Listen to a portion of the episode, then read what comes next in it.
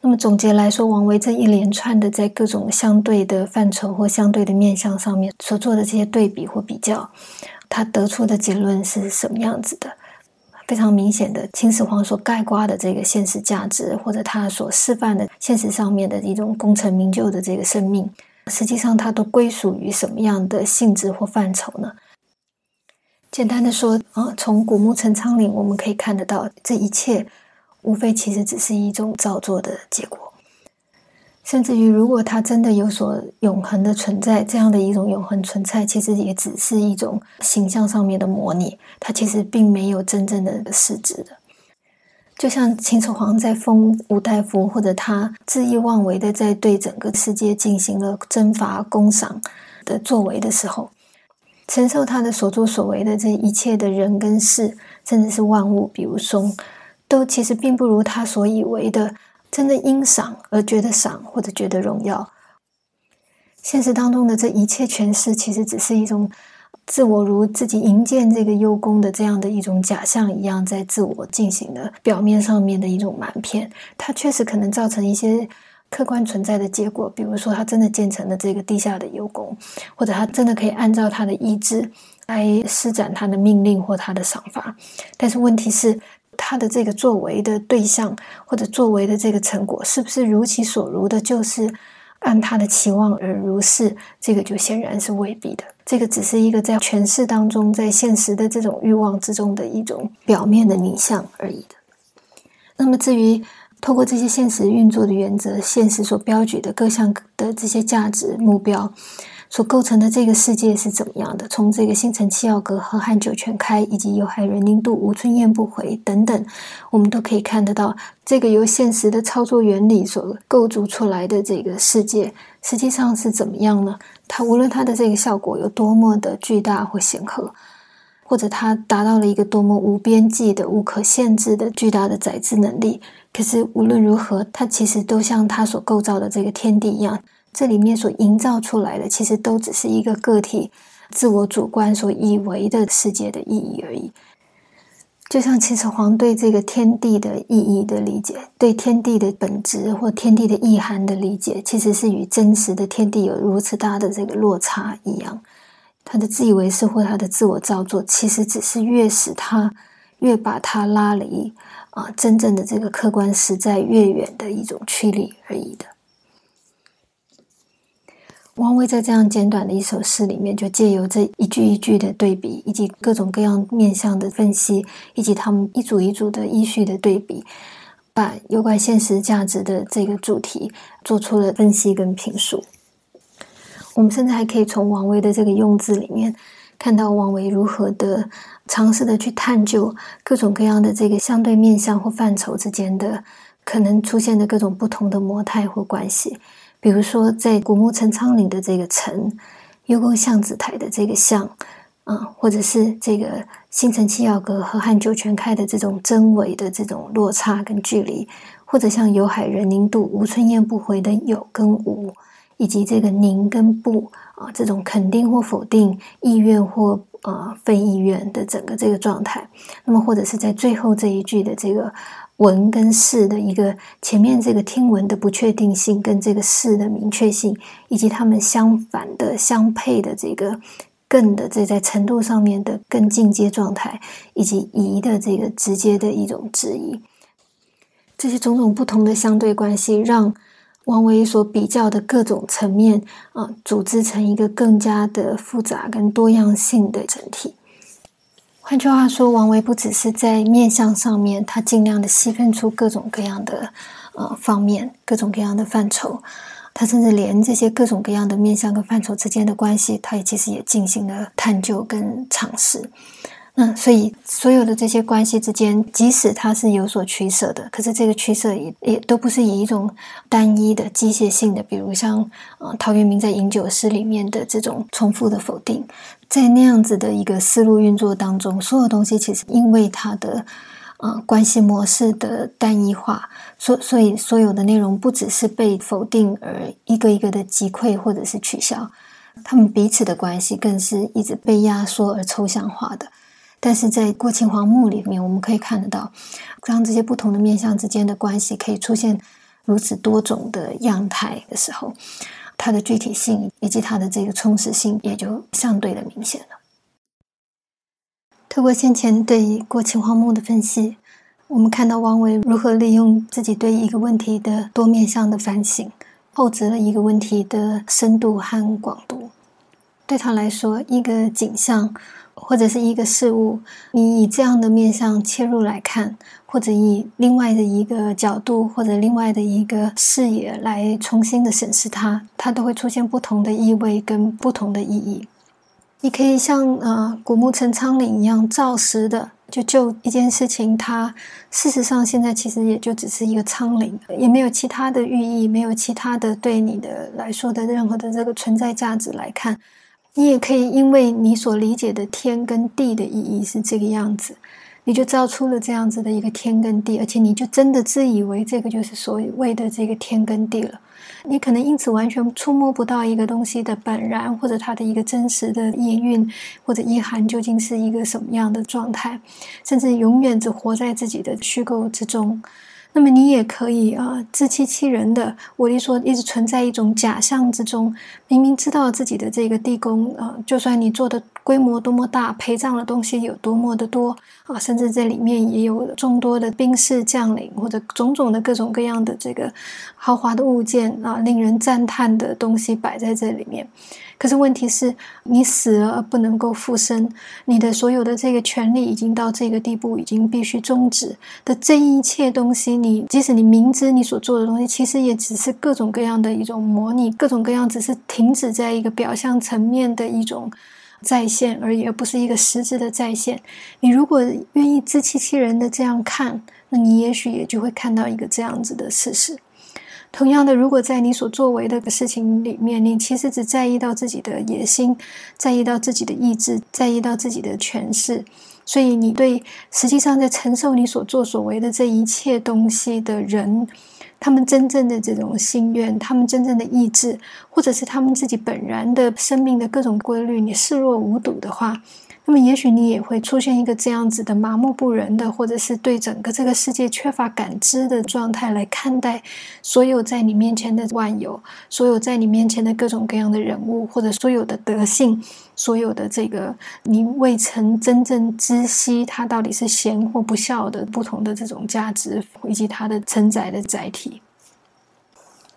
就此来说，秦始皇的错误或许就在他只执着于他自己自以为或者他所看到的这个面向上面，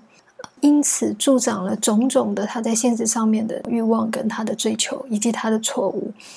那么所以我们可以看到整个这个现实的根源，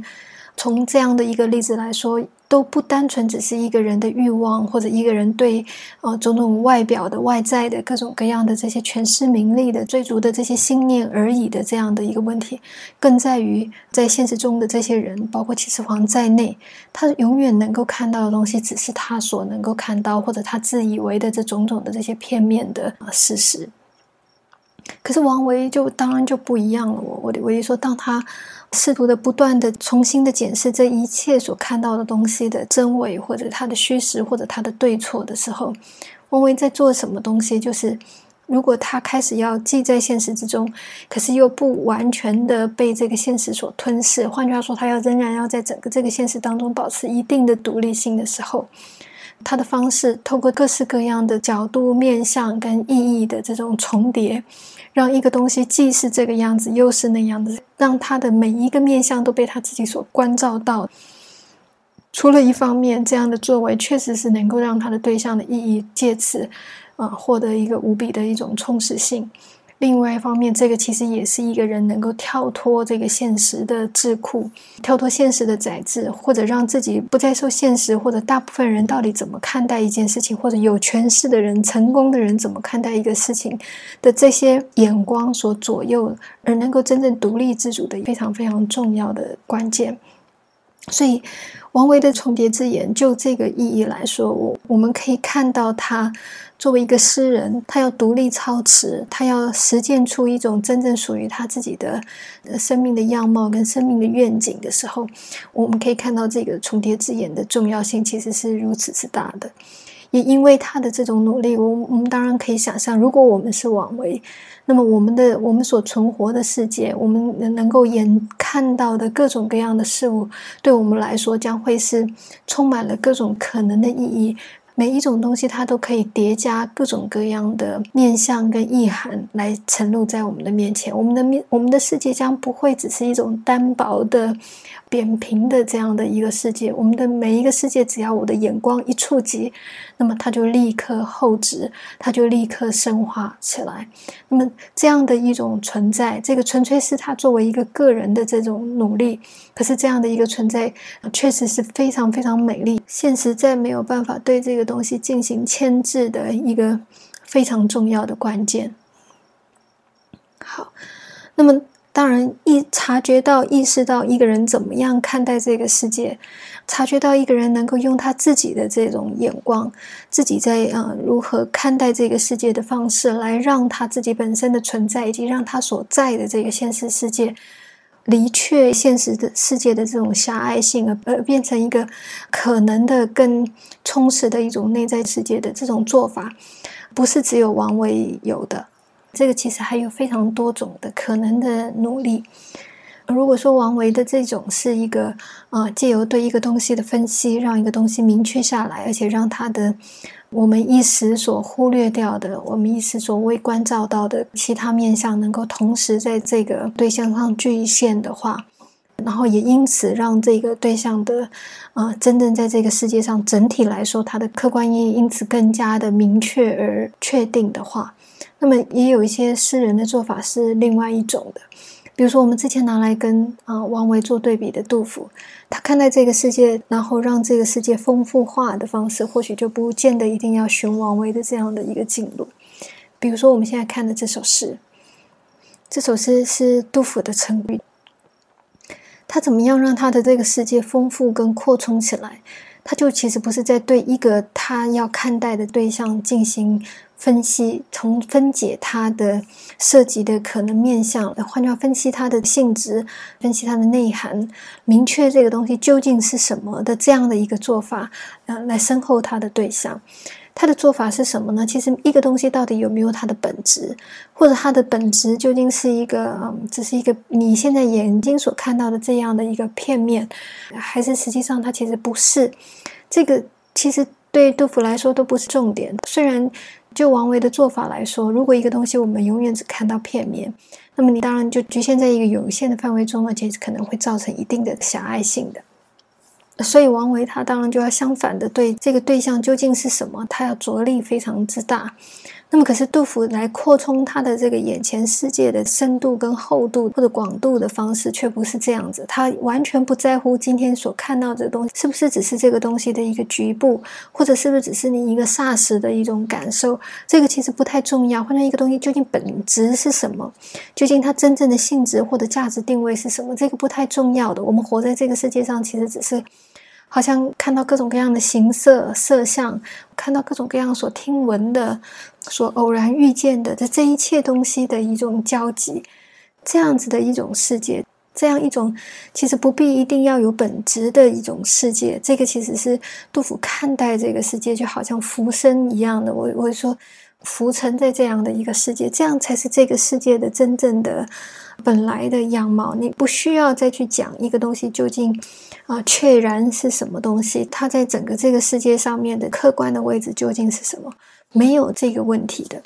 那么所以如果是这样的话，他如何可能去扩充他的世界，不像王维所认为的、嗯、落入了一种啊、呃、只是一种片面狭隘的视野之中呢？杜甫的做法是什么？像这个成语里面我们就可以大概看到他的做法是什么。比如我们看第一句其实就已经可以看得到，如何让眼前的这个对象丰富化，如何让眼前这个对象比你现在所看到的这样的一个状态更加的丰富。杜甫的做法其实是从他跟其他东西的这个关系，从他们彼此的好像和悦的啊，或者互相交涉的、交融的、共在一起的这样的一种整体世界的浮现，来造成他眼前所看到的这个东西的丰富性。所以比如说第一句小雨晨光内，他最先先讲小雨，那么我们大概可以知道这个杜甫也许先是手伸了出来，或者他的脸庞感觉到有啊、呃、纷飞的细雨，或者是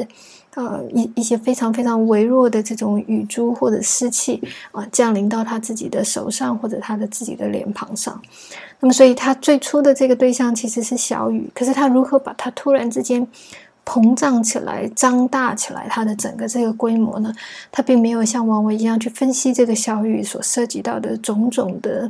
面向或者性质，或者它的、呃、可能它的变化的模态，它其实不关心这些东西，它只是怎么样呢？它加上了另外一个跟小雨不一样的东西，或者加上了第二件事物，就是这个所谓的晨光。他先感受到的这个小雨，那么我我们可以大概猜测得到，这个小雨是从他的触觉上的这个湿气，呃，或者是你你看到这个雨珠的，或者像细线一样的落下，你也可能是靠着你的这个视觉，无论是视觉跟触觉都好。可是在你眼下你认识到这个小雨的，感知到这个小雨之后，进一步你你突然因为小雨，你看到在这小雨里面闪烁出的这种光线，你感觉到早晨的这个光芒，你感觉到早晨到临了，然后你进一步的开始看得到这个小雨是如何的被包含在整个晨光的空间里面。我的意思是说，杜甫的视角如何去扩充它，如何去让他的眼前的对象充实化，是从小雨，因为有小雨，所以察觉到了晨光，因为意识到了晨光，所以晨光所构成的这整个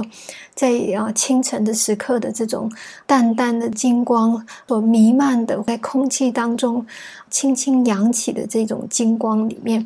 我我在这个宁静可是又有一种神圣的，可是又轻盈的空间之中，我我发现原来我最初所感知到的这个小雨就被整个这样的一个晨光所包覆在其中。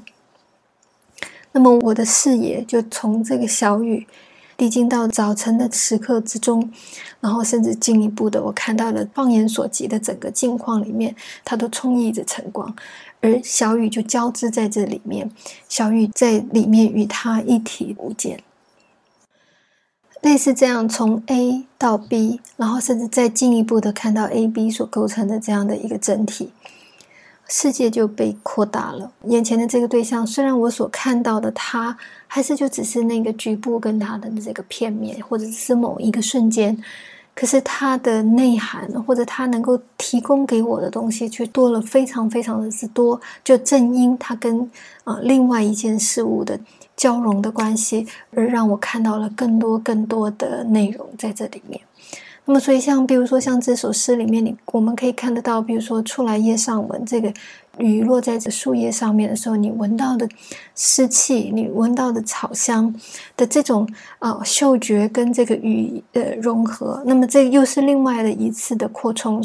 小雨从它跟晨光，再下来的它跟这个叶子，然后甚至于后面它全部都是这种各种各样的东西的彼此的交融，所以我们看得到雾交啊，或者看到这个风云，风跟云，或者是这些雨滴或者这个晨光如何的去粘在鸟兽的上面，让所有东西都几乎分享着整个天地当中的这些